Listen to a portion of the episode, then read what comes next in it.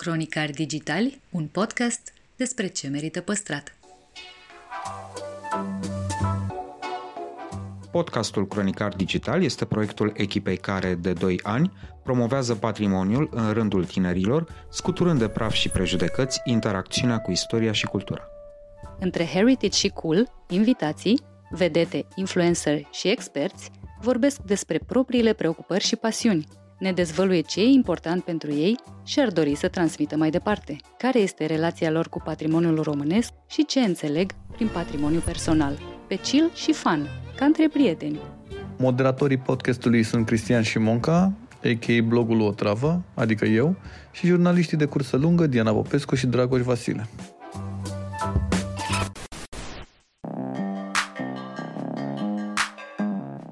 Interviu dezarmant de onest și surprinzător de serios, Că n-am pretins niciodată că un amuzant sau vreun... nu, eu pur și simplu zic în ce cred, știi? Micuțu vorbește despre perioadele dificile din carieră și ce anume îi provoacă insomnii. Dezvăluie care e cea mai răspândită prejudecată în ceea ce îl privește și nu ocolește nici subiectul dramatic al luptei cu depresia.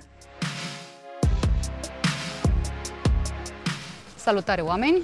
Aș fi zis uh, salutare oameni buni, dar nu vreau să fac discriminări. În uh, imediata mea apropiere se află în toată splendoarea lui Micuțu.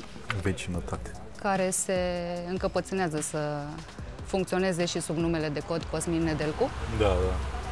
Mulțumim tare mult că ai acceptat invitația la podcast. Cu mare drag.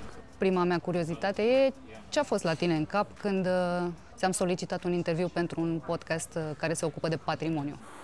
Băi, sincer, în primul rând, faptul că nu, am, nu prea am fost la alte podcasturi și m-am gândit că ar trebui să încerc să apar și în alte părți, nu doar la mine. Unul la mână, doi la mână, nu pot zic că mă pasionează neapărat uh, subiectul, dar uh, e în afara zonei mele de confort și încerc să fac lucruri, mai ales în perioada asta, care sunt în afara zonei mele de confort. Mă întrebam dacă ar fi un bun subiect pentru stand-up, patrimoniu din țara asta sau de oriunde altundeva. Bă, orice subiect e bun pentru stand-up dacă te și interesează cu adevărat. Adică dacă devine o chestie personală, de obicei poate fi tratată și amuzant și comic. În cazul de față tragicomic, pentru că patrimoniul de la noi nu se simte prea bine. Știu, doar că nu te gândi că restul subiectelor sunt uh, doar comice. Ele devin comice. Dar de obicei subiectele, de fapt o glumă bună are la bază, iarăși zic de obicei, are la bază și o mică dramă personală sau al cuiva. Apropo de mici uh, drame personale, uh, se spune că, în general, nefăcutele pe care le comitem uh, la maturitate sunt rezultatul unor traume de copilărie. Și mă întrebam ce fel de traume de copilărie te-au făcut stand-up la maturitate? Bă, sincer, nu din copilărie, mai mult din adolescență spre adolescență, de fapt. Că maturitatea a venit târziu. Și a venit din cauza decepției pe care am avut-o după ce am terminat facultatea de teatru și am realizat că actoria, de fapt, în teatre mai ales, nu e pentru mine. Și de acolo am... Eu făceam stand-up și în perioada facultății, într-adevăr, dar era efectiv for fun ce mă atrăsese mai mult era improvizația. Făceam improvizații destul de des și stand-up mai, mai puțin. De fapt, era și la săptămânal, dar nu mă interesa atât de mult. Nu devenise o meserie. Și meseria a devenit după ce am terminat facultate. Ce te-a incomodat în facultate? Sau ce te-a dezamăgit? Sau ce te-a debusolat? Ce nu ți-a convenit din ce s-a întâmplat acolo? Păi nu, m-a dezamăgit ce s-a întâmplat după și anume că din familia aia ce devenisem, colectivul ăla bine sudat așa, mi-am dat seama că fiecare se va duce pe drumul lui, indiferent cât de uniți eram noi și indiferent ce scopuri și țeluri comune aveam. Și în momentul ăla am zis că trebuie să mă descurc și m-am descurcat. Așa se pare, nu cred că sunt mulți care să te contrazică la, la momentul ăsta. Pot fi, eu pentru mine m-am descurcat, nu pentru alții. Tu cu tine ești ok. Dacă nu mă înșel la absolvire, ori pe undeva pe acolo, ai jucat în trilogia antică Agamemnon? Da. Ai mai fi tentat să faci ceva care să se apropie de dramă? Uh, nu, cred. Ca să fac ceva de genul ăsta, aș avea nevoie de foarte multă pregătire. Pentru că eu am pierdut ce acumulasem și ce câștigasem în facultate. Eu nu mai am, uh, adică mai am niște noțiuni dobândite, bineînțeles, dar în rest, practic, sunt destul de praf, probabil, ca actor în momentul ăsta. Apropo de tot ce ești, uh, spuneai la un moment dat într-un interviu că nu te nebunești după numele tău, Cosmin. Și voiam să te Bă, întreb... Era o glumă în principiu. Nu S-a știu. spărat și mama după faza aia. Era o glumă, efectiv, era o glumă. A trecut atât de mult timp cât îmi aparține și eu îi aparțin. E... Ați învățat să conviețuiți împreună. Nu, ne-a, viața ne-a făcut să conviețuim. Adică, Bun, atunci lăsăm asta la o parte ca nu, dar zim, glumă. zim până la capăt. Uh, Voiam să te întreb ce altceva nu-ți mai place la tine și care sunt chestiile care îți plac chiar mult. Nu-mi place faptul că am pierdut mult din hotărârea pe care o aveam în, în timpul facultății și după și încerc să recapăt uh, dorința aia de a duce lucrurile până la capăt și de a le face aproape perfect. Pentru că asta, asta chiar o aveam și din păcate a dispărut așa. Și asta cu determinarea. Din păcate am pierdut câștigând lucruri, așa e de obicei în viață, când ajungi să ai niște lucruri pe care ți le doreai, îți scade așa un pic din dorința aia de a obține mai, mai mult și de a to thrive on something. Și uh, asta sper să recâștig. La asta lucrez în momentul ăsta. Și asta cred că ar fi cel mai nasol lucru. În rest, Și de plăcut, așa, ce ți se pare simpatic uh, la tine, așa, când te uiți în oglindă sau când te gândești uh, dimineața sau în, în oricare altă parte a zilei? simpatic mi se pare când reușesc să am determinarea respectivă și să fac niște lucruri chiar bine cap-coadă.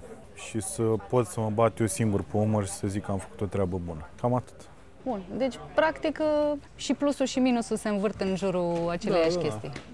Vin oamenii la, la tine la spectacole, se strică de râs sau cine știe, nu, depinde de dispoziție sau Depinde de ce de om, da. ADN au în ei. Pe tine ce te face să râzi ca un apucat? Ce fel de glume ți se par irezistibile? E ca la orice om. Ce mă ia prin surprindere. La ce nu mă așteptam. În momentul în care faci meseria asta de mulți ani, e greu să te mai surprinde ceva așa, umoristic vorbind. Și de obicei apreciez lucrurile care mă iau prin surprindere sau lucrurile, uh, iarăși, foarte bine făcute și uh, în care se vede că a fost uh, investit timp, a fost investită multă energie și uh, mult gând, nu știu cum să zic. Ori respect profesionistul, ori uh, mă ia prin surprindere și în momentul ăla mă hăhăi. Mă gândeam că atunci când vorbești despre cineva, e un reproș să spui în legătură cu el, băi, n-are pic de simțul ridicolului. Iar în stand-up am senzația că trebuie cumva să-ți extirpi organul ăla, să nu-ți mai pese dacă ești penibil sau ridicol. Mai există situații în care ți-e groază că te-ai face de bășcălie? Dacă reușești să mimezi bine încrederea în tine, asta cu penibilul și ridicolul cade pe plan secundar și în momentul ăla nu mai e interesant și nu te mai preocupa atât de mult. știi? Așa s-au întâmplat lucrurile mari în lumea asta. Oameni care au crezut aproape cu idioțenie într-o chestie și au dus-o până la cap. Cu riscul de a fi și penibil și ridicol. Da, dar după ce ți iese... Da, da, problema e că niciodată rezultatul nu e imediat. Tu nu știi că ți-a ieșit în secunda următoare. Iarăși ăsta e un drum lung, știi? Dar poate spune lumea din jur, frate, ți-a ieșit, Lumea potolește-te, din jur e ok. îți spune multe, îți spune și că ceva e de căcat când nu e, sau când tu nu consideri de fapt că e. Lumea din jur spune multe, da. Sunt, bineînțeles, sunt oameni care merg cu tine pe drumul lung și slavă Domnului că am foarte mulți uh, oameni de genul ăsta.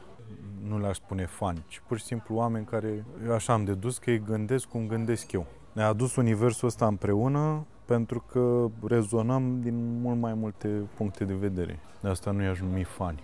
Și asta zic, dacă ai ști ce am făcut eu, dacă știi ce am făcut eu din 2006 începând până acum, îți convins că un show prost nu o să te facă să nu mai vii la vreun show de-al meu sau de ale mele.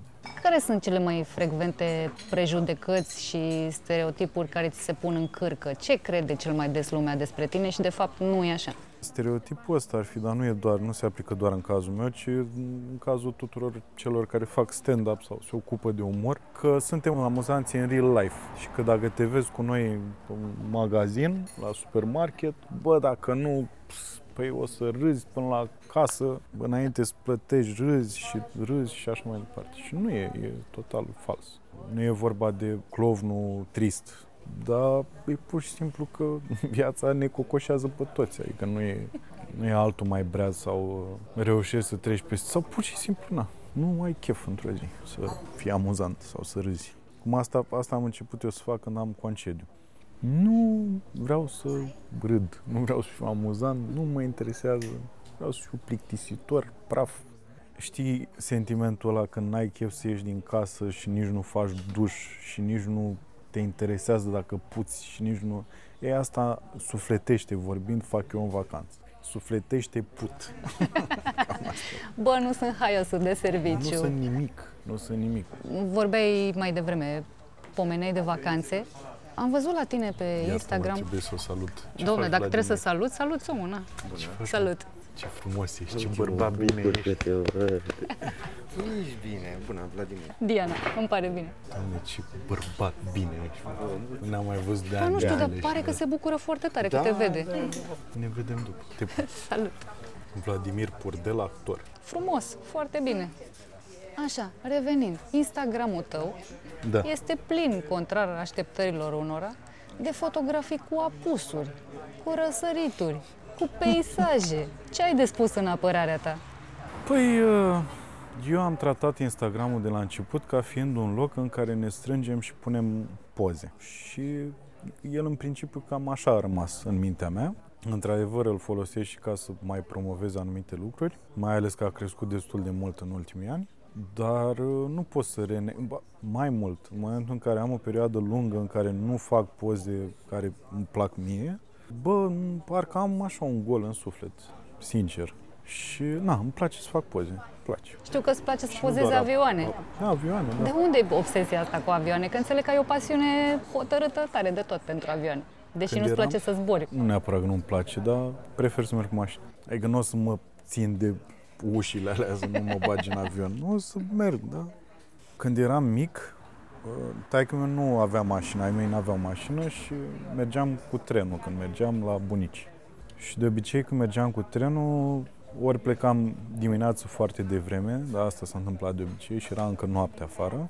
Și copil fiind, mă uitam pe geam și vedeam luminițele, știi, din orașele alea prin care treceam sau sate sau...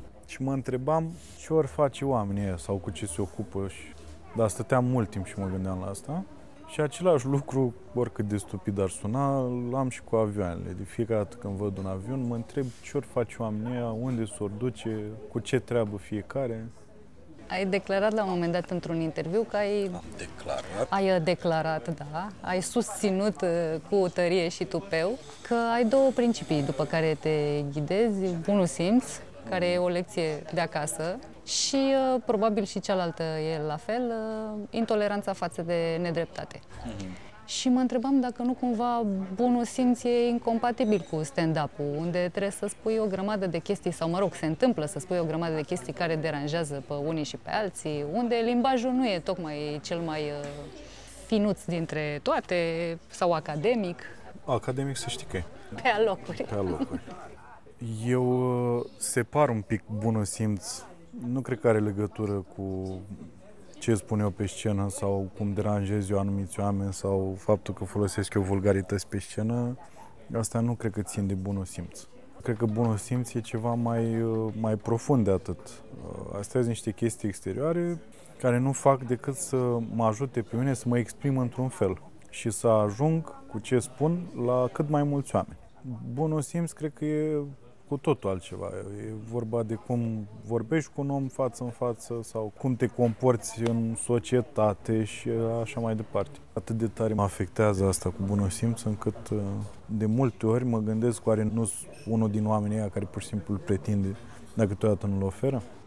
Am auzit din mai multe surse, mai mulți oameni spunând despre tine că ești un tip foarte sensibil. Nu te tem că dacă se propagă chestia asta îți strici reputația. Credeam că ți-ai dat seama de pe Instagram. Bă, da, nu știu, prea sunt. Nu mai sunt cum eram în facultate. În facultate eram uh, exagerat de sensibil. Asta e și o chestie care îmi vine de la genetic, de la părinți. Și după aia, dacă vor unii, probabil și de la Zodia, pe care am avut-o, pe care nu mai am. Am fost rac și acum azi leu. Ai decis tu asta sau e treaba N-am aia cu decis. ascendentul Ascendent, pește? Da. Ascendentul după 30 de ani. Și uh, Da, nu cred că o mai am pentru că s-a întărit, s-a tăbăcit așa zona aia care respira așa prin toți porii sensibilitate. Eram exagerat de sensibil. Mă afectau foarte multe lucruri zilnic. Nu zic că acum dorm bine, dar uh, mi-am dat seama că e important să dorm bine și să nu mă mai preocupe tot felul de căcaturi. Mă afectau foarte multe lucruri uh, din exterior, dar foarte multe, cam toate. Cât de nevesel ești tu când ești cu tine și nu trebuie să îți faci treaba într-un club? Cum te-ai defini? Perfecționist. Cam asta ar fi. Perfecționist. Adică oamenii trebuie să înțeleagă că ce văd ei pe scenă acolo și ce îi face pe ei să râdă, uh, în spate e foarte multă muncă. Și eu, ca să pot să susțin munca respectivă și așa, trebuie să fiu un om serios în restul timpului. Serios cu mine, în primul rând. Nu știu de ce, dar e în mine. O fi tot așa de la șapte ani plus de acasă sau... Habar nu am. Eu m-am trezit cu chestia asta. Adică n-am, nu s-a întâmplat pur și simplu. Pe parcurs așa am descoperit, erau tot fel de indicii că eu nu sunt sănătos și că trebuie să iasă totul perfect. Și niciodată nu este perfect în pizda măsia aia nasul. Dar dacă tu te apucai de stand-up în 2000 și un pic și bă, după un an, 2, 3, 5, la tine în sală erau 20 de persoane în loc de capacitate maximă, te-ai fi lăsat? Păi s-a întâmplat asta mult timp. Cred că în 2011 sau 2012 am avut un turneu în Ardeal și uh, au venit foarte puțini oameni și prin urmare eu stăteam pe afară și boceam că mi se părea că nu, adică am muncit atât de mult degeaba. Erau ori că nu făceam ceva bine, asta nu înțelegeam, pe mine asta mă omoară dacă nu înțeleg ceva și asta mă, mă, mă mânca efectiv pe dinăuntru. Că mă gândeam că și oamenii aia care mergeam, care organizaseră, pierdeau și ei bani. Eu băteam atâția kilometri ca să vină 50 de oameni. A fost greu, a fost greu tare. Și m-am bucurat că înainte să fie boomul ăla cu ai umor, sălile deja se umpleau. Sora poporului român e drama. Se vede peste tot chestia asta. De ce credeți că suntem singurul popor din lumea asta care atunci când se naște un copil, în loc să zicem cum e normal, felicitări, știi că ți s-a întâmplat o chestie bună, bravo, felicitări. La noi e, bă, să vă trăiască. Deci nu-i dai absolut nicio șansă, efectiv. În loc să te bucuri pentru omul ăla, ăla zice, ba, a născut nevastă. A, da? să vă trăiască, deși... Bine, și tu ca părinte poți nu o să-mi trăiască, bă, că nu l-am vaccinat, ce ești prost, e, e surpriză, el nu știe. Mai există până la urmă taburi în stand-up? Da. Cine le impune? Cine le pune pe listă? Cine le afișează la intrare? Pe taburile cred că țin de fiecare comediant în parte. Eu poate nu vreau să, sau nu vreau, nu mă simt confortabil să vorbesc despre anumite chestii, timp în care Bordea, de exemplu, vorbește cu nonșalanță despre treaba respectivă, având în același timp tabu ceva ce mie mi se pare la ordinea zilei și cred că depinde de fiecare comedian. Nu e un în fenomen, în industrie deja, nu e, nu e vorba de un subiect tabu general în industrie. E vorba de fiecare în parte. Și de asta e important să vorbim deschis despre cam orice. Apropo de vorbit deschis despre orice, cu depresia care e treaba? Fuse, fuse și seduse.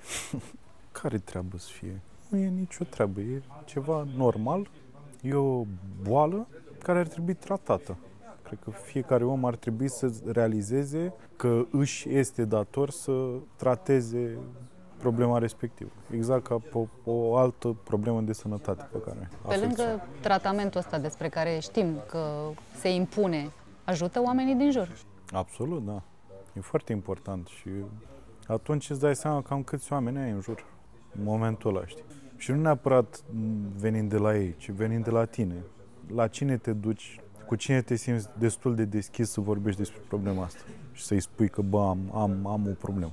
Și mai e o chestie în general la bărbați, am observat că ai senzația la un moment dat că n-ai o problemă, de fapt te alinți. Asta e o chestie din moș strămoși, așa românească, că vorba lui Bordea, când mergeau bunicii, străbunicii cu vacile și cu oile, numai să fie triști, nu aveau ei timp. Sau să se simtă singuri sau să fie deprimați. Păi aveau timp, că au scris Miorița. Câți? Au scris Miorița. Eu cred că a fost un efort colectiv și erau Da. foarte mulți Aia triști zic, acolo pe metru da. pătrat. Câte un deprimat din fiecare sat. Unul moldovean, unul Da, ungurean. unul exact. da, da. Tu către cine te-ai dus? Cu cine ți-ai permis să vorbești despre asta? Păi, uh, doi oameni foarte apropiați din facultate, unul dintre ei fiind Adrian Nicolae și un om cu care vorbesc absolut orice și care mi-e aproape cam în orice moment, când îl deranjez cu asta. Nelu Cortea, din fericire, asta e, familia mea se, se, se mărește, știi? Și uite, de exemplu, l-am fin acum și pe Bordea, mai am uh, un fin care e un prieten foarte bun la Suceava, pe Dan. Na, sunt foarte mulți prieteni apropiați, din ce în ce mai mulți. Și asta mă bucur. Înțeleg că până la urmă primul pas e să, Să îți accepti. recunoști ție că, băi, Da. Poate că ar trebui să fac ceva în, Exact. în sensul ăsta Exact. și că nu e așa o treabă. Bă, sunt bărbat, am uh, Ba da, e și o 1,90 treabă. m. Nu, nu, nu, e și o treabă de sunt bărbat. E și o treabă de sunt bărbat, pentru că asta te face să te ridici din cur. Că dacă ajungi să plângi ca o mimoză non-stop, vezi că și asta e iarăși o capcană, știi? Dacă ajungi să, să fie prea mult uh, self-pity, nu e bine nici așa. Băi, ajută-te tu că Adică sună foarte poetic și dramatic, așa, știi, asta cu depresia. Dar câteodată se rezumă și la chestii super concrete și reale, pe care trebuie să le faci. Și alea nu țin de absolut nimeni, doar de tine. Adică, înțeleg, cauți ajutorul în exterior, ba la prieten, ba mergi la un psihoterapeut, ceea ce invit pe cât mai multă lume să facă asta, mai ales dacă simt nevoia, știi? Dar uh, tot tu cu tine o rezolvi tot tu te tragi pe tine și îți dai două palme și îți revii și te pui pe treabă. Alo, avem treabă. Da. Exact. Bucuriile de fiecare zi, de unde ți le iei? Din realizări și din faptul că ai mei sunt sănătoși, că pot să-i fac mândri de mine. Asta e iarăși o bucurie așa. Deci din familie, din apropiați, de acolo. Astea sunt bucuriile, că în rest, la ce ca să te bucuri?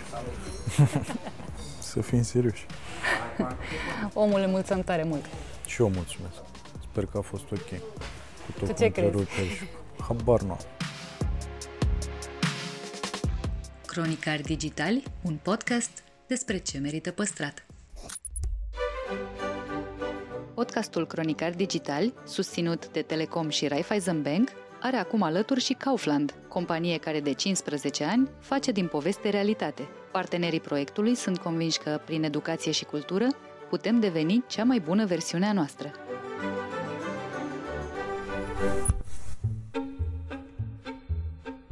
Arhitectul Pierre Bortnovski ne spune de ce iubește mai mult România decât Belgia și de ce crede că muzeele satelor ar trebui să fie vii și nu obiecte prăfuite de patrimoniu. Și eu visez la un muzeu al satului mult mai activ, unde ai putea eventual să și stai în unele case. Și ne explică de ce nu suntem în stare de fapt să facem autostrăzi și să consolidăm clădiri.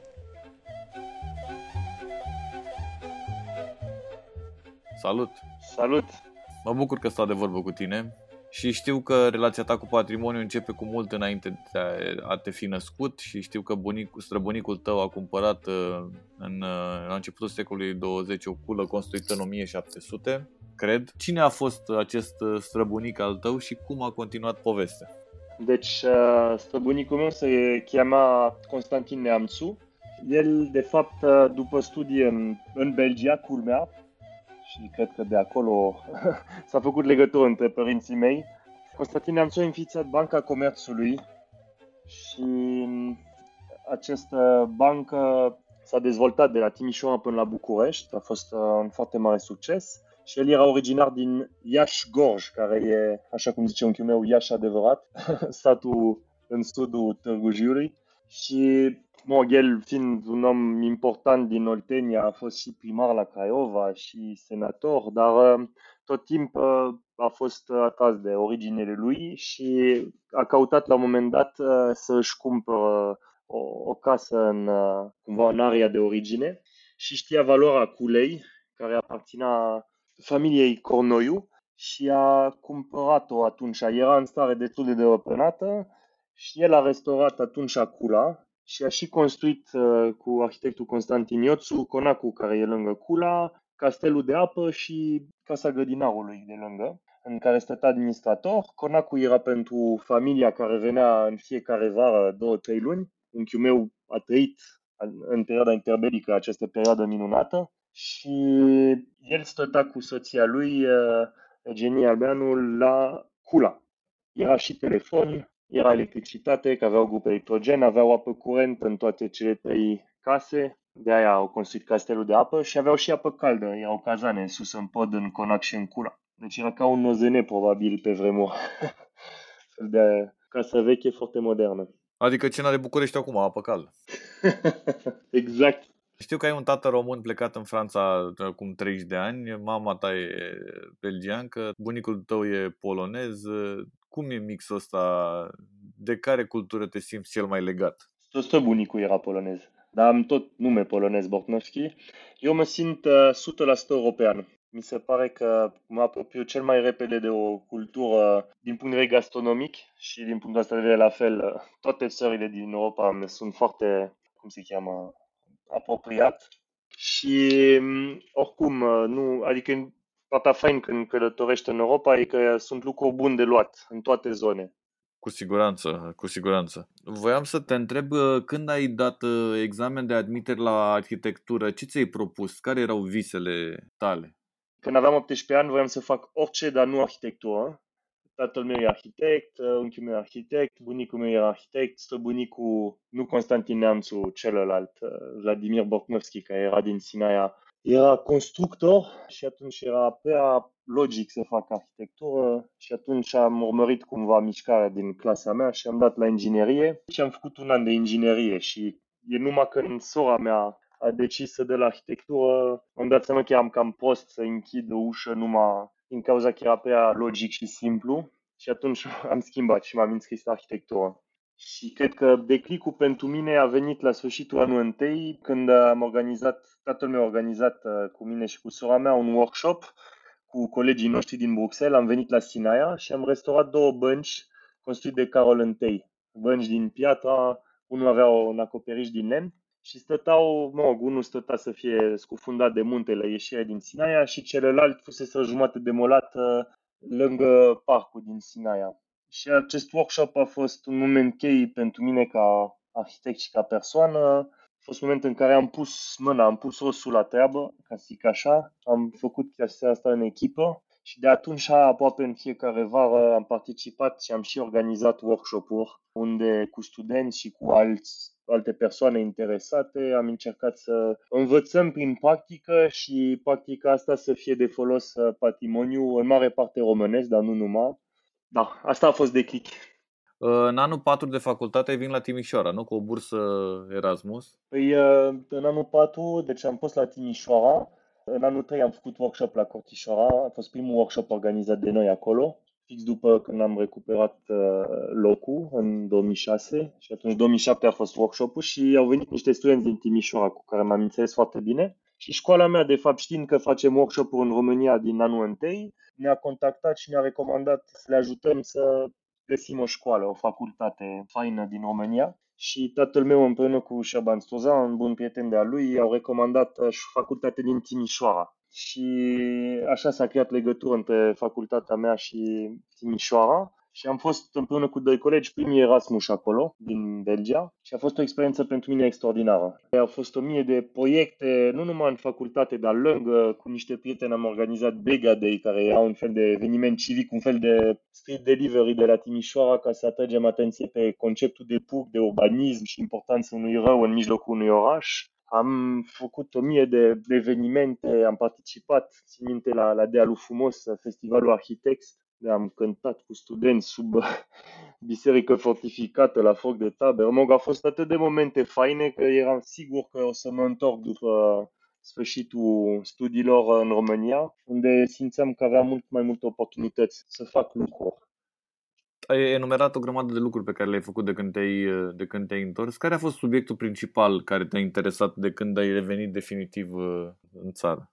Ce să zic, au fost multe. Un proiect clar care m-a marcat foarte mult, aș zice cele două chestii care m-au lansat după o serie de workshop-uri, au fost uh, 5 ani pe care le-am făcut ca stagiar și după ca arhitect la Shaban Stoza, în biroul Podid.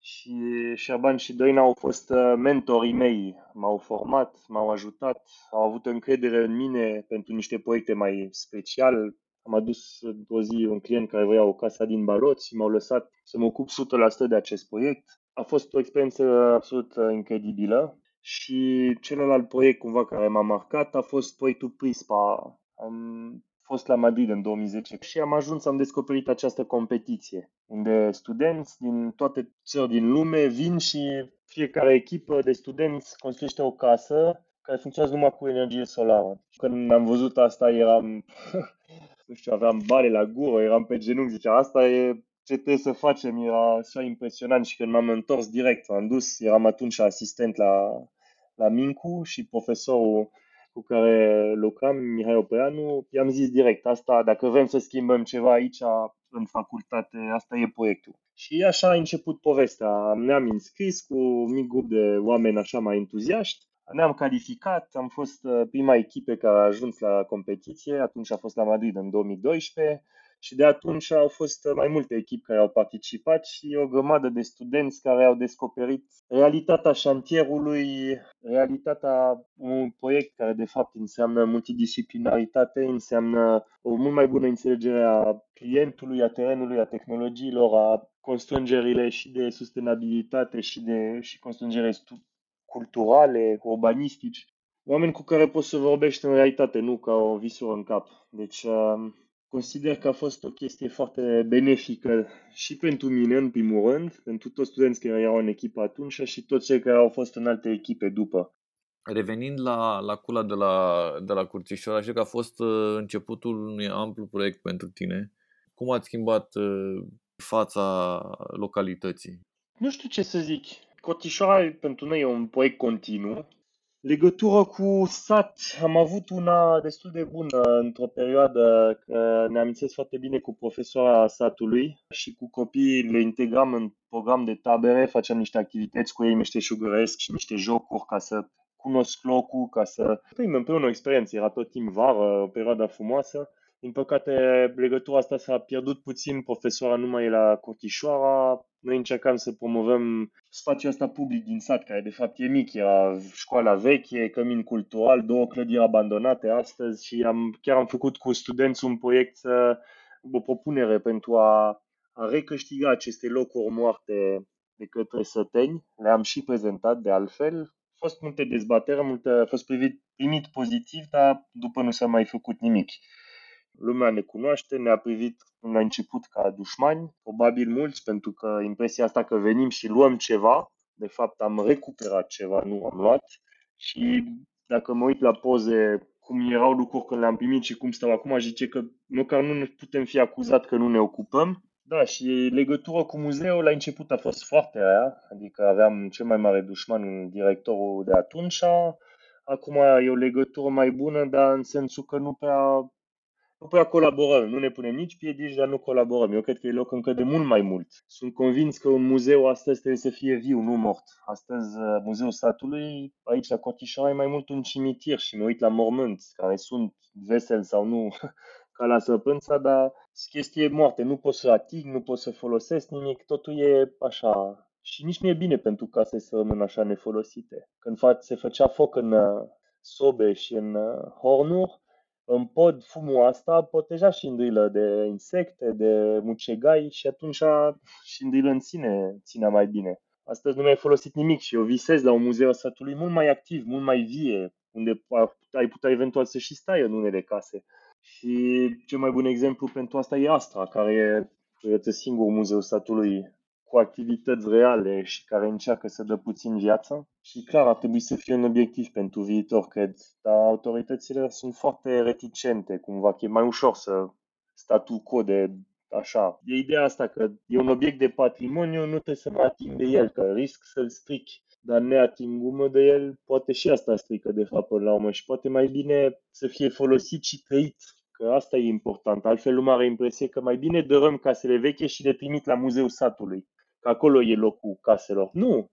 caselor tradiționale au loc în sat, de fapt. Sunt legat de loc și atunci acolo trebuie folosit și asta e un alt subiect pe care l-am studiat cu studenți, cum am putea să folosim astăzi o casă tradițională cu constrângerea de confort de astăzi și tot. Și sunt soluții, nu e imposibil. Aici există sindromul Casa Poporului, palat cu 30 de camere și tot, dar de fapt, în realitate, eu să folosesc tot 3 camere. Dar în caz că vine și nașul, și familia, și nu știu cine, și se face și nuntă, și cărciumă, să, e bine să le ai. Atunci considerezi ceva gigantic, n-ai bani să-l termin și așa se distrug toate satele din România. Am un prieten care spune, uh, indiferent câți bani avea, tot într-un pat dormi. Așa e și cu asta. Exact. Știu că ești un uh, apărător al meșteșugurilor tradiționale și ai vorbit mai devreme un pic cu tristețe despre faptul că nu că nu ai fost ajutat, dar mai mulți s-au pus bețe în roate. Ce ar pierde românii ca popor odată cu dispariția acestor meșteșuguri de care, nu știu, parcă ne ferim? Eu am avut noroc, prin experiența mea întâi la Țibănești, la Șerban Sturza și după prin multe alte proiecte, să fiu în legături strâns cu mai mulți companioni de devoir care sunt uh, cumva meșteșugari de top francez. Acolo au reușit să păstrez rețeaua breslelor, gildelor tradiționale. Și în Franța, în fiecare oraș, găsești o casă din asta, unde sunt uh, ucenici, unde stau ucenici în perioada lor de învățământ și mm, a fost o experiență incredibil să, să lucrez chiar alături de acești uh, oameni, de obicei foarte tineri, adică la Prispa am avut un dulgher care era, avea, nu știu, 21 de ani când a ajuns, 22, și rupea. Deci le-a dat lecții inginerilor în structură, arhitecților, și el nici nu știa să încă ciclul ăsta de învățare. Și mm, mi-am dat seama ce, ce diferență uriaș cu ce găsim aici. Aici mai există meșteșugar dar uh, învățământul, în primul rând, e diferit. E mai degrabă sau tatăl, fiul sau eventual meșter ucenic, dar de obicei rămâi la un loc, nu călătorești. Deci ai un singur punct de vedere ca să te formezi și în plus de asta există un dezinteres clar. Și atunci se cam închide o, un capitol care nu prea poți să-l repornești dacă ai pierdut uh, oameni care știu că meșteșugul nu se transmite prin cărți. O parte da, dar o parte nu. O parte se învăță pe teren, n-ai, n-ai încotro. Să și spune că trebuie să se fure o meserie. Asta e cea mai proastă expresie posibilă. Și secretul francezilor este că o meserie se transmită. Și e o mândrie odată când ai învățat să împarți și tu mai departe. Și după ne și plângem, că toată lumea zice că români sunt hoți, dar dacă noi în sine avem astfel de expresie, nici nu trebuie să ne mirăm. Și atunci asta e chestia care s-a pierdut, bunul simț și înțelegerea materialelor. Un sobar trebuie să înțeleagă lut, pentru că multe din sobă e lut și are multe caracteristici. Dacă o folosește arsă, nearsă și tot. Dacă un fierar nu înțelege metal, da, poate să sudeze, dar o să știe să pună aparat la lucru, nu să scoată ce, ce se cere. Cam asta e esență și asta e un proiect MOG care pentru mine e foarte important de ea și workshop-uri. Am creat și harta meșteșugarilor. Era un proiect care, când am ajuns la Șaban Sturza, el deja lucrase puțin la ideea asta de a menține o rețea de meșteșugari, să nu fie fiecare singur. MOG, acum cel mai important etapă ar fi cum putem să reușim să creăm o școală o școală a meșteșugarilor, deci poate cu ajutorul francezii, dacă aici nu mai găsim oameni în stare să învață alții. Și celălalt challenge este să găsești și studenți pentru această școală, ucenici, dornici să învață și aș mai adăuga dornici până la urmă să rămâne. Ai spus la un moment dat uh, că în România există o grămadă de oportunități, dar și multe probleme pe care le-ai și enumerat mai sus. Care ți se pare că ar fi cele mai mari probleme ale României în materie de patrimoniu? Adică ce fac alții, alte țări europene civilizate și nu facem noi sau nu vrem să facem noi? E o întrebare cu foarte multe răspunsuri. Una dintre chestiile la care mă gândeam chiar recent, felul cum sunt făcut licitațiile, aici vorbim mai mult de uh, licitații publice, și indirect și fonduri europene. Licitațiile astea sunt uh, făcut ca să fie făcut, nu ca să reușească proiectul în spate. Se pot face licitații de către stat care nu, nici nu contează proiectul. Și pentru mine cel mai bun exemplu, autostradă Ploiești-Brașov, de care aud de când am venit în România. Și am întâlnit o prietenă franțuzoică care lucra pentru, nu mai știu chiar, Bouygues Avanci, o firmă uriaș de construcție, care construiește și autostrăzi și tot, și veneau pentru licitația. Și mi-a spus foarte clar că ei vin așa de principiu, dar oricum nu o să iasă nimic, pentru că era trei oară când se făcea și în continuare nu era inclus în documentația pentru licitație studii geo. Cum să construiești un tunel, să dai un preț de fapt pentru un tunel, dacă nu știi dacă sapă în piatră, în pânză freatică, în pământ, în nu știu ce. Tehnologie există, oricum, dar ca să pot să dau un preț realist, îmi trebuie informații. Și cum să faci o licitație, licitație fără să dai, de fapt, oamenilor ce au nevoie. Și administrații de obicei le trebuie se trezesc în, cu întârziere că din toată trebuie făcut repede ceva și atunci întârzierea creat de ei impactează durata proiectului și se cere niște termeni nerealiste. Nu se dau datele necesare ca să poți să licitezi bine dar în schimb trebuie să ai toate ștampile, avize, nu știu ce. Deci suntem super administrativi, dar nu există cineva care are ochiul asta de hai să fim și realist ce înseamnă proiectul și ce are nevoie lumea ca să dăm o șansă proiectul să iasă. Și uneori te întreb dacă chiar de fapt nu e mai mult decât incompetențe și mai mult rea intenție. Și mai aproape de zona mea de interes la Târgu Jiu s-a făcut de două, trei ori dosarul pentru a clasarea la UNESCO, dar tot te gândești de ce încă nu iese, pentru că lipsesc niște chestii și te mirți de ce nu s-au gândit la asta, dar de fapt am dat încep să te pui întrebare, oare nu există 3-4 oameni care chiar le-ar deranja să devină UNESCO, că o să fie prea vizibil, prea sub proiector și atunci mici afacerile locale vor fi mai greu de condus? Și apropo de piedici pe care ni le punem singuri, ca arhitect, ca să lucrez în patrimoniu, îți trebuie ștampil de restaurator, șef de proiect complex, adică o mie de ștampile. Lumea le place ștampile la nebunie aici.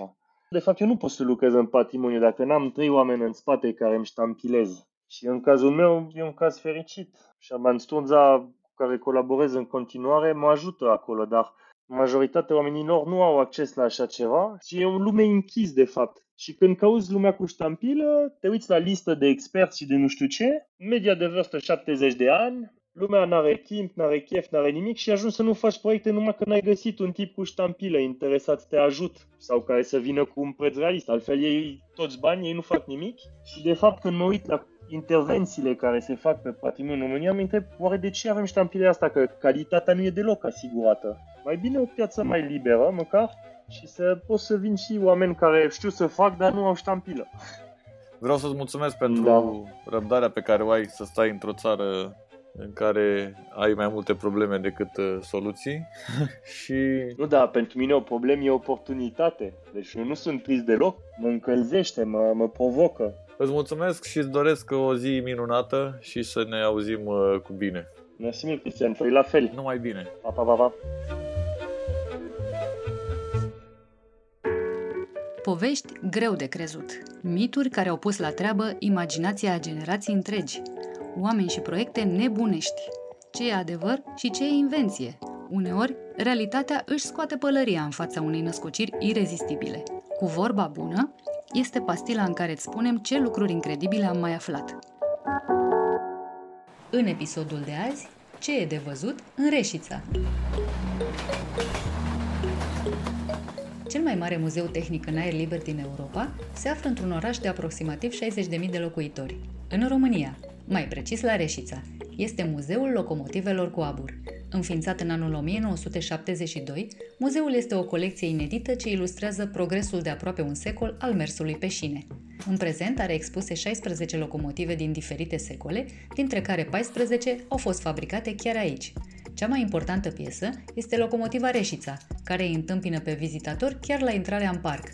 Aceasta face parte dintr-o serie de trei locomotive construite în 1872, după un prototip realizat la Viena, destinat rutei montane Reșița-Secu. Reșița este și cea mai veche locomotivă din muzeu, fiind totodată prima realizată în spațiul est-european. Era construirii locomotivelor cu abur a luat sfârșit în 1964, când a început epoca locomotivelor diesel, urmate de cele electrice. Dar Reșița mai are și alte aturi cu care își răsfață turiștii.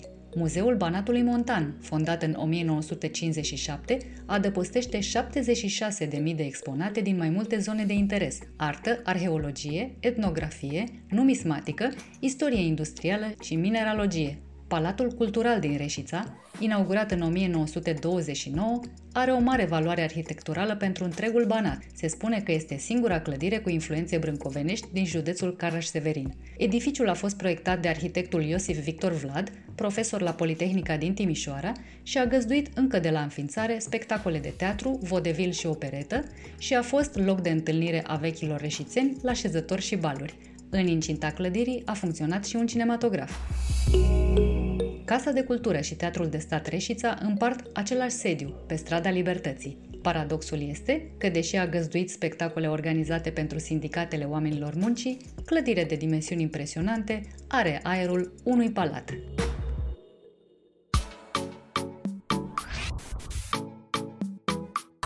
De 30 de ani încoace, sistemul nostru de învățământ a trecut prin multe, a tot avut de pătimit. Cum compensează zona privată lipsurile din educație, ne spune Ana Nilă, coordonator CSR Raiffeisen Bank România. Bun venit la Cronicar Digital! Bună, Diana! Mulțumesc tare mult pentru invitație! Raiffeisen Comunități este numele de cod sub care se desfășoară de 10 ani un concurs pentru proiecte de educație. Cum s-a născut acest program? Este concursul nostru de granturi pentru ONG-uri și școli publice din România, în care oferim finanțare pentru proiecte de educație non-formală. Am pornit uh, de la două constatări, să spun, în acest program. Odată, organizațiile locale cunosc cel mai bine nevoile comunității și știu cel mai bine cum să lucreze cu comunitatea locală și apoi ar mai fi constatarea că organizațiile locale sunt de obicei mici, cu resurse puține și au acces limitat la, la resurse financiare. În acești 10 ani am primit uh, idei de proiecte educaționale de la unele dintre cele mai implicate ONG-uri din România și școli, proiecte educaționale atât de bune care chiar produc o schimbare în societate și noi ne-am bucurat să le finanțăm și să fim parte din, din această schimbare. Numărăm astăzi, la 10 ani de la lansarea Raiffeisen Comunități, 140 de proiecte finanțate, în total cu un milion de euro finanțați domenii care să completeze educația tradițională, educație financiară, antreprenorială, civică și profesională. La care dintre aceste domenii avem noi românii cel mai mult de lucrat? Răspunsul probabil cel mai la îndemână ar fi că la toate, uh-huh. dar mai degrabă aș răspunde că niciodată nu ne oprim din învățat. De fapt, poate că aici avem cel mai mult de lucru, să înțelegem cu toții că Învățarea e un proces continuu, nu se încheie când termini școala, indiferent de școala pe care o urmezi sau de nivelul educațional pe care îl ai. Dar noi suntem încrezători și căpătăm tot mai multă speranță și încredere. Continuăm să facem eforturi și să ajutăm sistemul educațional din România să ajungă acolo unde ni l-am dorit cu toții. Presupun că e mare concurență la aceste concursuri. Cum alegeți ideile care fac toți banii? Este într-adevăr uh, și de la an la an observăm că primim idei de proiecte tot mai bune, mai sustenabile, care au o capacitate reală de a, de a avea efecte profunde în viața beneficiarilor și, în final, în viața societății noastre.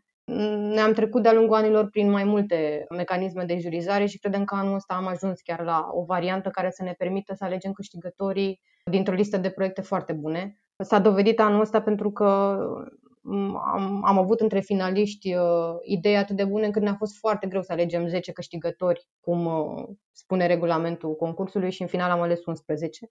N-a fost chiar o, o sarcină tocmai ușoară, de aceea cerem ajutorul în procesul de alegere a câștigătorilor. Cerem ajutorul odată al colegilor noștri angajați din Raiffeisen Bank și apoi al unor specialiști din domeniu care au expertiză în evaluare și implementare de, de proiecte educaționale. Uh, finaliștii au interviuri directe cu acest juriu. Finaliștii sunt fie școli, fie ONG-uri uh, la început de drum. Spuneam și discuțiile foarte interesante se transformă într-un schimb de feedback și idei de îmbunătățire a proiectelor și în urma discuțiilor acestora alegem câștigătorii. Ai un proiect favorit dintre câștigătoare sau, din potrivă, poate ți-a rămas în minte unul dintre cele care nu au obținut finanțare? Dacă ar fi să nominalizez un proiect câștigător de anul ăsta, cred că primul care îmi vine în minte este un proiect de educație civică numit Respect pentru Resurse. Este un proiect derulat de Asociația Banca Regională pentru Alimente Cluj. Ei au câștigat un grant Raiffeisen în comunități cu o idee simplă și cu impact pentru viitor. un curs opțional de sustenabilitate în liceele din Cluj, care își propune să formeze adulții responsabili de peste 50 ani și elevii care participă în program învață despre o mulțime de concepte utile, de la dezvoltare durabilă, schimbări climatice, despre ecologie urbană și practic despre cum acțiunile mai responsabile și mai cumpătate ale fiecăruia dintre noi pot să ducă la o calitate crescută a noastră în, în comunitate. Țin minte că au avut o prezentare foarte convingătoare a proiectului în etapa a doua de jurizare și că unul dintre lucrurile pe care ei le-au spus în discuția cu juriu a fost că își doresc ca la finalul proiectului sustenabilitatea să devină un filtru în funcție de care elevii care participă în program să își facă apoi alegerile de viață. Și, Interesant. Da, da, exact genul ăsta de schimbare îl urmărim și noi prin proiectele pe care le finanțăm în zona de educație. Ce ați reușit până la urmă să schimbați în toți acești ani în care ați susținut educația non-formală? Noi sperăm că am schimbat uh, comportamente, în primul rând. Sigur, efectele uh, investițiilor în educație se văd în general în timp, dar dacă ar fi să facem un uh, bilanț așa destul de simplist al ultimilor 10 ani, aș număra așa mai mult de 3 milioane de euro investiții în proiecte de educație, peste 100.000 de beneficiari ai acestor proiecte, sute de ONG-uri și școli alături de care am, am implementat proiectele acestea de educație, și până la urmă, pe lângă impactul direct în viața beneficiarilor, uh, sunt și alte lucruri care s-au schimbat uh, și s-au dezvoltat în toți acești ani. Odată, marile companii au dezvoltat și ele programe similare de granturi în comunitățile lor. Apoi am ajutat și am încurajat organizațiile mici să-și găsească noi surse de finanțare, pe lângă finanțarea oferită de Raiffeisen Bank, și astfel să-și crească și capacitatea de implementare de proiecte, și capacitatea de fundraising și atragere de parteneri uh, noi în proiectele lor și aici mă gândesc ori la alți finanțatori, ori la autorități uh, sau instituții locale, pentru că până la urmă educația este treaba noastră a tuturor și nu este doar o responsabilitate care pică în sarcina școlii. Așa e, educația e treaba noastră a tuturor. Felicitări pentru treaba pe care o faceți acolo și mulțumesc foarte mult pentru participarea la podcast. Mulțumim și noi tare mult pentru invitație.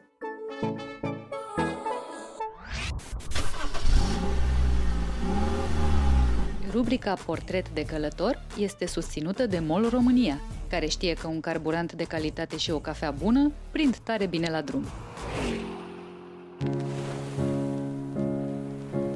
Lucian Mândruță povestește cine l-a convins să-și ia o barcă cu pânze și unde se plimbă cu ea. Dacă vrei barca ta, situația se deteriorează dramatic. Motivul pentru care și-a cumpărat dronă, de ce strânge gunoiul de pe marginea șoselei? Să veniți și la mine pe stradă să-mi strângeți și mie, că și la noi e mutărie și care este cel mai frumos sat din România.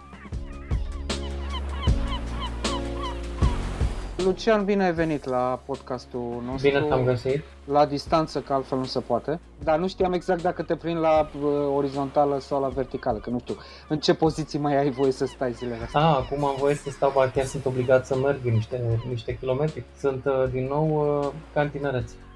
Coloana mea nu mai are protuberanță, e bine, sunt de altfel, medicul uh, mi-a spus că sunt singurul jurnalist cu coloană vertebrală din România. Ți-a pus el una nouă, presupun. Nu, nu, mi-a spus asta în timp ce se uita la RMN, adică era sigur că am coloană vertebrală. Și la ceilalți cred că nu văzut să RMN-ul, dar la mine avea o certitudine, înțelegi? Da, era o certitudine medicală. O să începem, uite, fix în felul următor cu un citat. Deschidem ghilimelele. Suntem firește niște imitatori, străbunii noștri au fost plugari și oieri, nici una dintre pozițiile astea nu te califică pentru postura de Bauman, în paranteză om care meșterește ceva pe la prova, și totuși ne-a luat flama. Închidem ghilimelele. Tu ai scris asta în 2016 uh, cu ocazia regatei Limanu. Și tot acolo povesteai ceva foarte drăguț că la New York uh, Yacht Club cineva a încercat odată să înscrie o barcă din România și ele au spus că trebuie să mai aștepte 2 ani ca să se învăchească un pic. Nu știu dacă e adevărat, dacă e o legendă sau e un fact nu, sau un fake nu, news. Nu cred că 2 ani. Eu cred că e altă cifră. omul ăsta care 200 de ani. mai trebuia să aștepte și nu să se învechească barca, a trebuia să mai aștepte să se învechească banul, fiindcă New York Yacht Club acceptă oamenii cu bani vechi pe ei, nu new money, cum se spune acolo, nu nuvoriși, știi? Trebuie să mai dureze puțin, să mai înveți cum e cu butonii, să mai afli ce ceas să-ți cumperi când te uiți pe un vapor, astea lucruri de Eu bază. credeam că de la o avere de 200 de ani încolo astea vin instinctual. Dacă e avere veche, da, vin instinctual, fiindcă ai făcut acasă. Dar așa, dacă e avere nouă și acasă tu ai fost un băiat care a crescut cu cheia de gât cum am crescut eu, firește că lucrurile astea n-au cum să vină de la sine. Normal. Fix asta voiam să te întreb.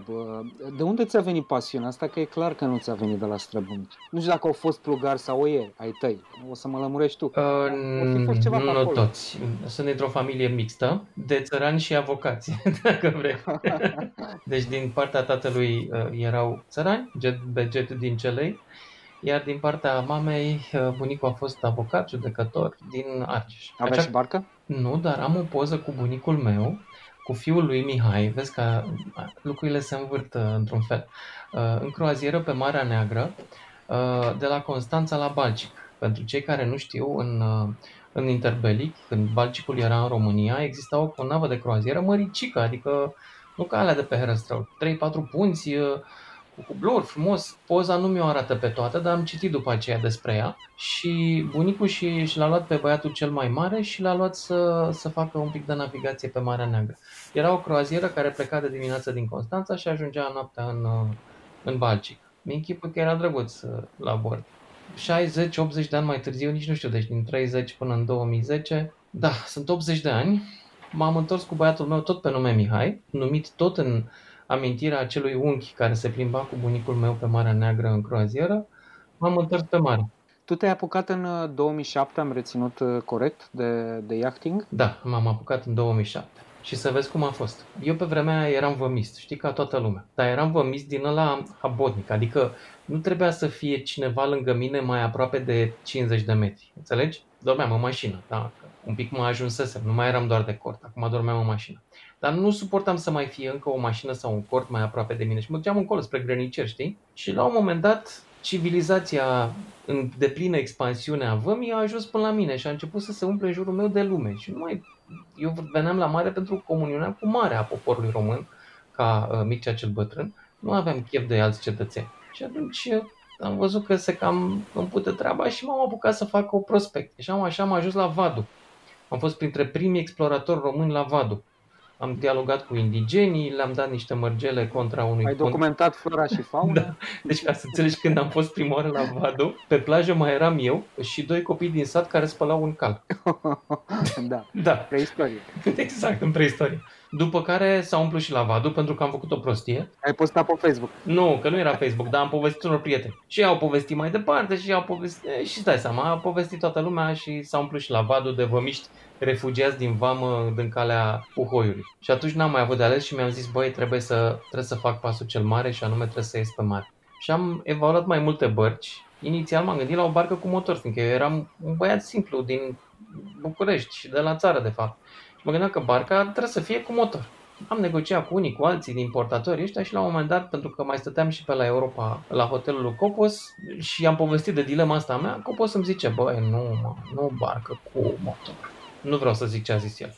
Vrei cu vele, te scot eu, vezi cum e, vezi care e diferența și după aia e o decizie. Bun, zic, hai să vedem. Copos avea o barcă pe care o chema Anet, parcă, și ne-am urcat noi pe barcă, am ieșit pe mare, brr, brr, brr, brr, că era un motor diesel din ăsta de marș, de manevră, știi cum sunt la veliere, și la un Ca moment să dat te am, scoată în larg. să te scoată în larg. Și la un moment dat am ieșit în larg, băieții aia sau pe punte au făcut, au mișunat ei pe acolo ce au făcut, s-au ridicat velele, s-au înfoiat așa velele, vum, dintr-o dată și cineva a oprit motorul. Și în momentul ăla am avut revelația. S-a făcut liniște, eram doar noi, mare, valuri și am zis, Dane, asta e.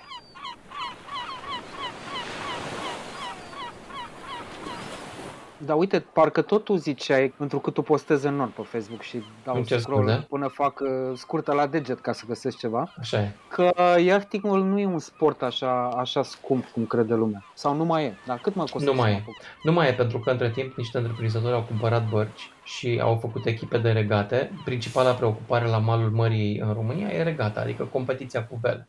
costul unui weekend pe mare este mai mic decât costul unui weekend la schi. Adică undeva e la vreo 2-300 de, de euro două zile într-o echipă de regată sau chiar trei de vineri și până duminică.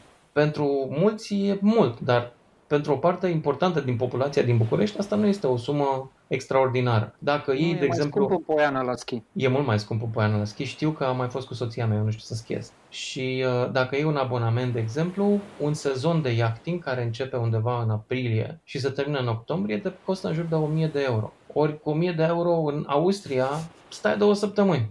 La yachting cu banii ăștia navighezi vreo 7-8 weekenduri. Zic că e destul de rezonabil.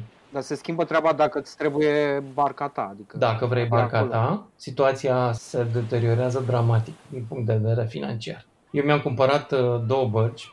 Pe prima am dat vreo 20.000 de euro acum 12-13 ani. Și după aceea am vândut-o, nu mi-a plăcut, am stat cam un an cu ea. Era o barcă mixtă, adică avea motor mai puternic și vele mai slabe și mi-am dat seama că nu e ce-mi trebuie. Și culmea este că am, am vândut-o, dar înainte să o vând am pus-o un an, am închiriat-o și am făcut-o banner plutitor de-a lungul stațiunilor de pe Marea Neagră. Așa te-ai făcut un milionar. Nu, dar așa am cumpărat-o pe următoarea.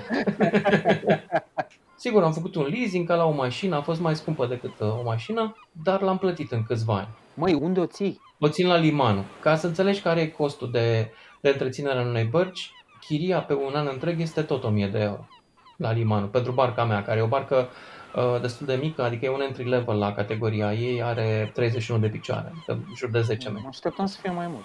Nu, nu, nu. Și eu mă așteptam să fie mai mult, visam să fie, speram să fie mai mult, dar uh, nu știu dacă ții minte, m-au dat afară din televiziune la un moment dat și na. nu mai sunt vedete și atunci barca răma, a rămas mică.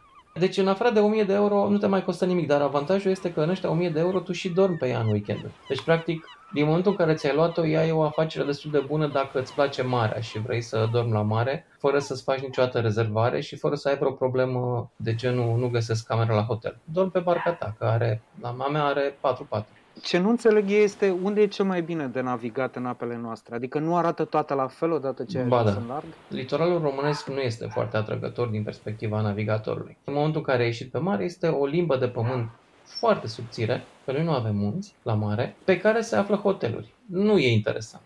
Așa că cei mai mulți dintre navigatorii pe care îi știu eu merg la Balcic sau la Varna sau și mai departe la Sozopol, Dinevi, Țarevo și Cireașa de pe tort, Istanbul, Bosfor, Cornul de Aur, alea sunt de navigat. Dacă ai o singură zi, Balcic. Dacă ai 3-4 zile, Varna. Dacă ai 5-6 zile, Sozopol, Nesebar. Și dacă ai două săptămâni, Istanbul și dormi acolo și te întorci. Sună bine. Sună bine, dar uh, pentru mine este mult mai simplu, de pildă, ce ai făcut tu în vara asta. Din ce te-am urmărit, ai făcut un tur al țării sau un soi de tur al țării cu un Ford Puma produs la Craiova. Uh-huh. Și voiam să te întreb dacă ai scăpat nevătămat, nefurat și ce ai văzut care să merite și la anul o călătorie până acolo. Atunci când a venit COVID-ul, noi ne-am mutat acasă, știi? Și ne-am mutat acasă cu tot cu echipament și cu tot cu emisiune, de fapt. Și pot să fac emisia din orice loc și într-un fel a fost o eliberare, știi? Și am zis, băi, dacă putem să facem emisiunea asta din orice loc, hai să o facem din spații publice, din exterior, din piețe, punem un alt microfon la 3 metri de mine, ca să nu fie problemă de apropiere, și chemăm oamenii să vorbească și la telefon, dar și fizic acolo. Și asta am făcut. Am făcut vreo două săptămâni și 10 orașe. În Ardeal, în Moldova, la mare, am fost în Sibiu, în Cluj, în Oradea, Vatra Dornei, Bârlad, uh, Jurilovca, Bama Veche, tot felul de locuri. Ai descoperit ceva cu ocazia asta, ceva ce nu știai, nu știu, din călătoriile tale cu bicicletă sau... din Da, am alte- descoperit trasee noi. Am descoperit trasee în Bucovina. În Bucovina sunt niște sate tradiționale cu decorațiuni, cu brâuri din astea de decorațiuni uh, tradiționale românești care mi-au plăcut foarte mult și mi-a plăcut cel mai mult satul Ciocănești, care are toate casele cam în stilul ăsta. Ciocănești? Eu în copilărie la Ciocănești, dar în Dâmboviț. Ah, da. da. Nu e la fel, îți garantez. Sigur că nu. În Ciocănești de Suceava este extraordinar de frumos, e între dealuri și uh, cu apa Bistriței care trece prin valea satului și primăria a reușit un lucru extraordinar pentru România. A reușit să impună tuturor celor care au construit să facă toate casele, inclusiv cele noi, în stilul tradițional din Ciocănești. Doamne, de când aștept vestea asta? Păi nu există celebra pensiune din oțel și sticlă, da? Sau celebra pensiune roz, sau celebra pensiune din bârne, în stil așa zis rustic, dar de fapt de neam prost. Dacă poți să înțelegi până și postul de poliție este decorat, este într-o casă decorată cu modele tradiționale românești. Primărie, poliție, dispensar, totul e așa. Trebuie să facem crowdfunding pentru primarul ăsta, să-i facem statuie. Birtu din localitate are brâu, deci e foarte frumos, este, este ca în Franța, știi? Ca în statele tradiționale din Franța. Recomand și un hotel absolut outstanding din punct de vedere arhitectură interioară în uh, Vatra Dornei și care se numește Cabani, cu cap. Iarăși, noi acolo am dormit că n-am mai găsit în Ciocănești. Visam să dorm în Ciocănești, dar n-am putut. Era prea de succes. În vara asta să știi că românii care nu au mai putut să mai plece au umplut România și toți hotelierii, de fapt, nu o să spună, nu recunosc, dar au fost foarte fericiți în vara asta. Să-ți dau numai un exemplu. La Jurilovca e un mic business de trecut uh, lumea cu barca până la gura portiței, dacă știi. Și m-am dus acolo să fac emisiune, am făcut-o chiar din port și am întrebat pe oamenii că îi vedeam că trăniți și am încercat cumva să le oblojesc durerea, știi? Și le-am zis, știu că e greu, că nu prea mai aveți clienți, am înțeles. S-a uitat la mine ciudat, cum adică nu mai avem clienți? Și de două ori mai mulți ca anul trecut. Poate asta îi ajută să treacă peste perioada asta în care nu o să se mai facă nimic. Da, eu cred că în continuare merge businessul acolo și în general am observat în vara asta că au mers foarte multe business de turism care ofereau o locație îndepărtată de mulțime și, cum să zic, izolare. Cine a putut să ofere chestia asta a fost tătic. Asta ai găsit și pe Valea Doftanei, că am, am văzut niște postări foarte interesante de ale tale de acolo. Anul ăsta am făcut o chestie, apropo. Am realizat că trebuie să, trebuie să produc mai mult și vreau să produc mai mult conținut vizual pentru o pagina mea și mi-am cumpărat o dronă. În general, tot ce am filmat anul ăsta a fost filmat de mine și cu camera mea și cu drona mea, pentru că nu am mai luat cameraman cu mine din, din cauza epidemiei, știi? Și atunci... În orice caz, de sus arăta splendid locul ăla. I-a arătat și de părea jos. că e de făcut cu bicicleta, părea că e perfect. Crede-mă, drona nu minte uh, atât de mult la Atra. Jos e la fel de frumos. Dar traseele sunt bune în zonă. Adică ai trasee ușoare prin sate unde nu e mult trafic. Iar dacă vrei și traseu de MTB, poți să te duci pe Valea Negrașului, de exemplu, încolo în munte, departe, spre exploatările forestiere, de exemplu, sau dacă vrei un traseu mai dur de șosea și ești cursierist, te duci uh, la Comarnic. Există un traseu pe asfalt, prin Săcăria, care ajunge chiar la 1000 de metri altitudine, deci e de urcat, adică sunt 400 de metri de urcat din Valea Doftanei până la Secăria și după aia cobori în Secăria și iar urci. E mult, e greu. Dar e un traseu frumos, e rewarding pentru o zi de biciclit uh, dur. Și asta promovez, da, asta promovez traseele. Anul ăsta eu știi că fac evenimente de bicicletă cu amatori. Anul ăsta n-am mai făcut niciunul pentru că n-am vrut să mai strâng oamenii. Adică n-am vrut să fiu acuzat eu. Uh, știu că sunt și mai vulnerabil din punctul ăsta de vedere, că știi cum e, dacă ești mai cunoscut,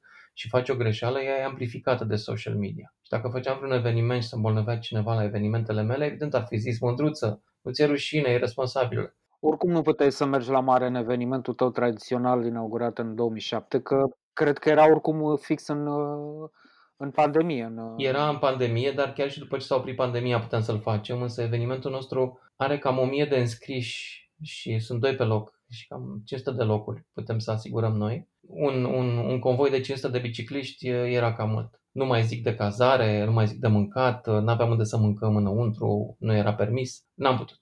Au mai fost evenimente cicliste, am mai fost și eu, mi-a plăcut să mă duc la unele, dar la un moment dat am avut o problemă destul de gravă cu hernia și am ajuns la spital pe final de vară.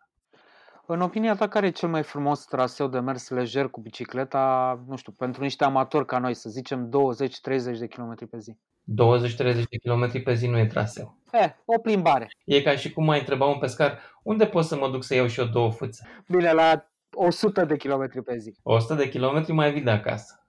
100 de km frumoși sunt așa. Herculane, Orșova, Cazanele Dunării. Uh, e mai dificil doar uh, pe, pe porțiunea de la Herculane până la Orșova, fiindcă e drum național și mai sunt și tiruri. Dar după aia devine foarte liniștit, mai ales toamna, în afara sezonului, când uh, poți să faci o chestie foarte interesantă. Te duci, faci cazanele cu bicicleta, după care te întorci, te oprești la o pensiune două și acolo vorbești cu băieții să, să-ți faci același traseu cu barca pe Dunăre. E senzațional de frumos, da. Deci ăsta ar fi un traseu. Al doilea traseu îl găsiți uh, pe site-ul meu cu bicicleta la mare.com. Căutați acolo traseul din Transilvania de anul trecut și din ultimii 5 sau 6 ani. Îmi place tare mult traseul de la Cluj la Târgu Mureș, dar nu pe drumul național 1, ci e un traseu făcut de, de cineva din partea locului care trece prin niște sate atât de frumoase, zici că e Toscana. De la Cluj se, se ia spre Miercurea Nirajului, parcă se numește, Apahida, Miercurea Nirajului și mai departe nu știu să-ți mai spun satele. Dorm la Târgu Mureș, deci asta e 100 de kilometri și cu vreo 1000 de metri maxim de urcat. Și după aia Târgu Mureș-Sighișoara, iarăși e un drum foarte frumos și pe trasee puțin circulate în cea mai mare parte. Apoi mai recomand uh, Vatra Dornei Bocșa, în Bucovina, prin satul Ciocănești de care îți povesteam. Oradea, Pădurea Neagră, dar nu Pădurea Neagră din Germania, este chiar o localitate Pădurea Neagră în județul Bihor, care a fost cândva o fabrică de sticlă și într-o zonă populată cu sate slovace, dacă poți să-ți imaginezi. Da. Apoi, uh, un alt traseu frumos care îmi place tare, tare mult, dar îți trebuie MTB. Te duci cu mașina la Nufăru, lași mașina acolo, te urci pe bac cu bicicleta și după aia ai un traseu aproape fără niciun fel de mașini, cam 5 km 10. Uite, este un traseu ce ți-ar plăcea să ție mai ușor. Sunt 5 sau 6 km până ajungi la brațul Sulina și după aia ai un traseu cât vrei tu, pe lângă brațul Sulina, prin două, trei sate, Partizan, Mina 23, uh, unele mai au și de mâncat, dacă vrei uh, e tare frumos, că e liniștit, e fără mașini și e pe malul Dunării, iar pe brațul ăla mai trec și vapoare. Deci cumva poți să biciclești ca în Olanda, pe lângă vapoare. Pe mine m-a descurajat, uh, apropo de biciclet, și mi-ai zis tu odată că nu slăbești dacă dai la bicicletă, ceea ce mi s-a părut foarte bizar. Când mergi 100 de kilometri, mai ales la o vârstă, trebuie să bagi în tine ca să meargă furnalul, știi? Cum să spun, e, e ca în James Bond, știi cum avea James Bond License to Kill? Tu pe bicicletă ai License to Eat. Adică nu mai ai vinovăția pe care o ai când stai în fotoliu și mănânci o ciocolată întreagă. Când ești cu bicicleta și mănânci o ciocolată întreagă, ești un sportiv care tocmai a ingestat, cum să spun, combustibil. E bine, combustibilul ăla se folosește poate jumate din el la drum. Restul se depune. Asta știm. Spune-mi, te rog, o prejudecată despre România pe care realitatea ți-a infirmat-o, eventual în vara asta. Nu, eu am prejudecăți foarte bine fundamentate. Nu mai poate realitatea să le infirme. Da, acum serios, să-ți iubești mai mult țara acum de când o cunoști mai bine decât ai fi făcut-o, nu știu să zic, acum 20 de ani când erai mult mai burghez și mai uh, snob, să zic? Îmi iubesc mult mai mult natura patriei, relieful. Îmi place foarte mult România geografică, dacă vrei. România geologică, fiindcă îmi place să mă uit și la munți, îmi place flora. Ce nu-mi place însă uh, este că e populată. Este, uh, este o parte din populație care aruncă gunoi pe geamul mașini și asta e o mare problemă a cicliștilor în România, e o problemă uriașă. E foarte greu să iubești populația României când ești ciclist, pentru că dacă ești un ciclist care mai face și alte țări, constați că între marginea drumului din Austria, din Germania, din Franța și marginea drumului din România, e diferența că în, în marginea drumului din România este numai gunoi aruncat pe geam. Gunoi la nivelul la care dacă mergi 100 de metri, poți să umpli un sac de gunoi de 120 de litri. Asta e îngrozitor, pentru că sentimentul pe care îl ai este că mergi printr-o groapă de gunoi, pe aproape toate drumurile circulate. De asta suntem noi disperați să găsim drumuri cu mai puțin trafic, nu pentru că ne e frică de mașini, ci pentru că ne e scârbă de gunoi. Gunoi pe care tu însuți l-ai ridicat cu niște ONG-uri și care presupun că în două, trei săptămâni e la loc. E la loc, da. Uite, am fost într-un sat uh, acum 2 ani, mi se pare. Am strâns gunoiul pe 6 km și două lucruri s-au întâmplat. Am întrebat pe primar, domnul primar, de ce nu dați amenzi pentru că aveți și camere, uite aici, îi prindeți. Și mi-a zis, domnule, eu am dat amenzi la început, dar N-am putut să le colectez că oamenii erau săraci și după aia a venit curtea de conturi și mi l-a imputat mie. Și de atunci nu mai dau. Asta e prima lecție pe care am primit-o acolo. A doua lecție este că după ce am terminat de strâns gunoiul pe 6 km, m-am întors uh, cu bicicleta, că noi eram cu bicicleta, era o combinație bicicletă și gunoi, și m-am oprit la bitul dintr-un sat să-mi iau acolo. Și acolo m-a interpelat o doamnă și mi-a zis, uh, ați strâns pe aici? Zic, da. Să veniți și la mine pe stradă să-mi strângeți și mie, că și la noi e murdărie. Femeia nu era, înțelegi, nu era în imposibilitatea de a strânge, înțelegi?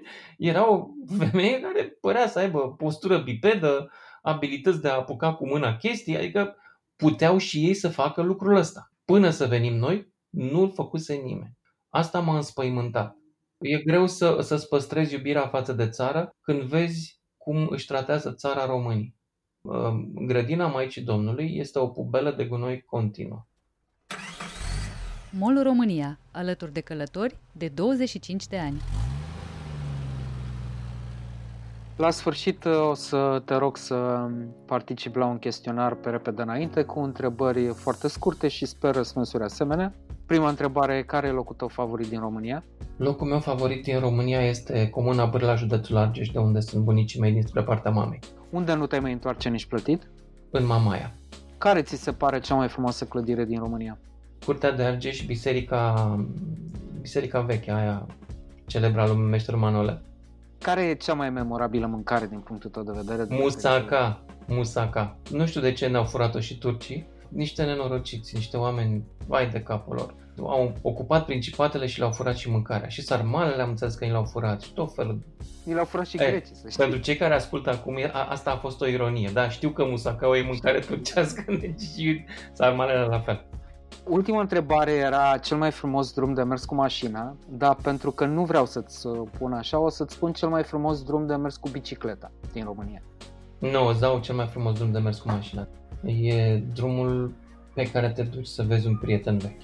Domnule, îți mulțumesc foarte mult. N-ai pentru ce.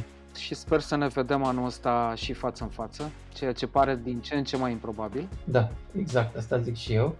Dar uh, eu sper că totuși domnul uh, Dan Bitman va reuși să, re, să restabilească ordinea și să elibereze România de abuzurile care se întâmplă acum. Nu se poate da. așa Nu se poate. Trebuie să terminăm treburile astea.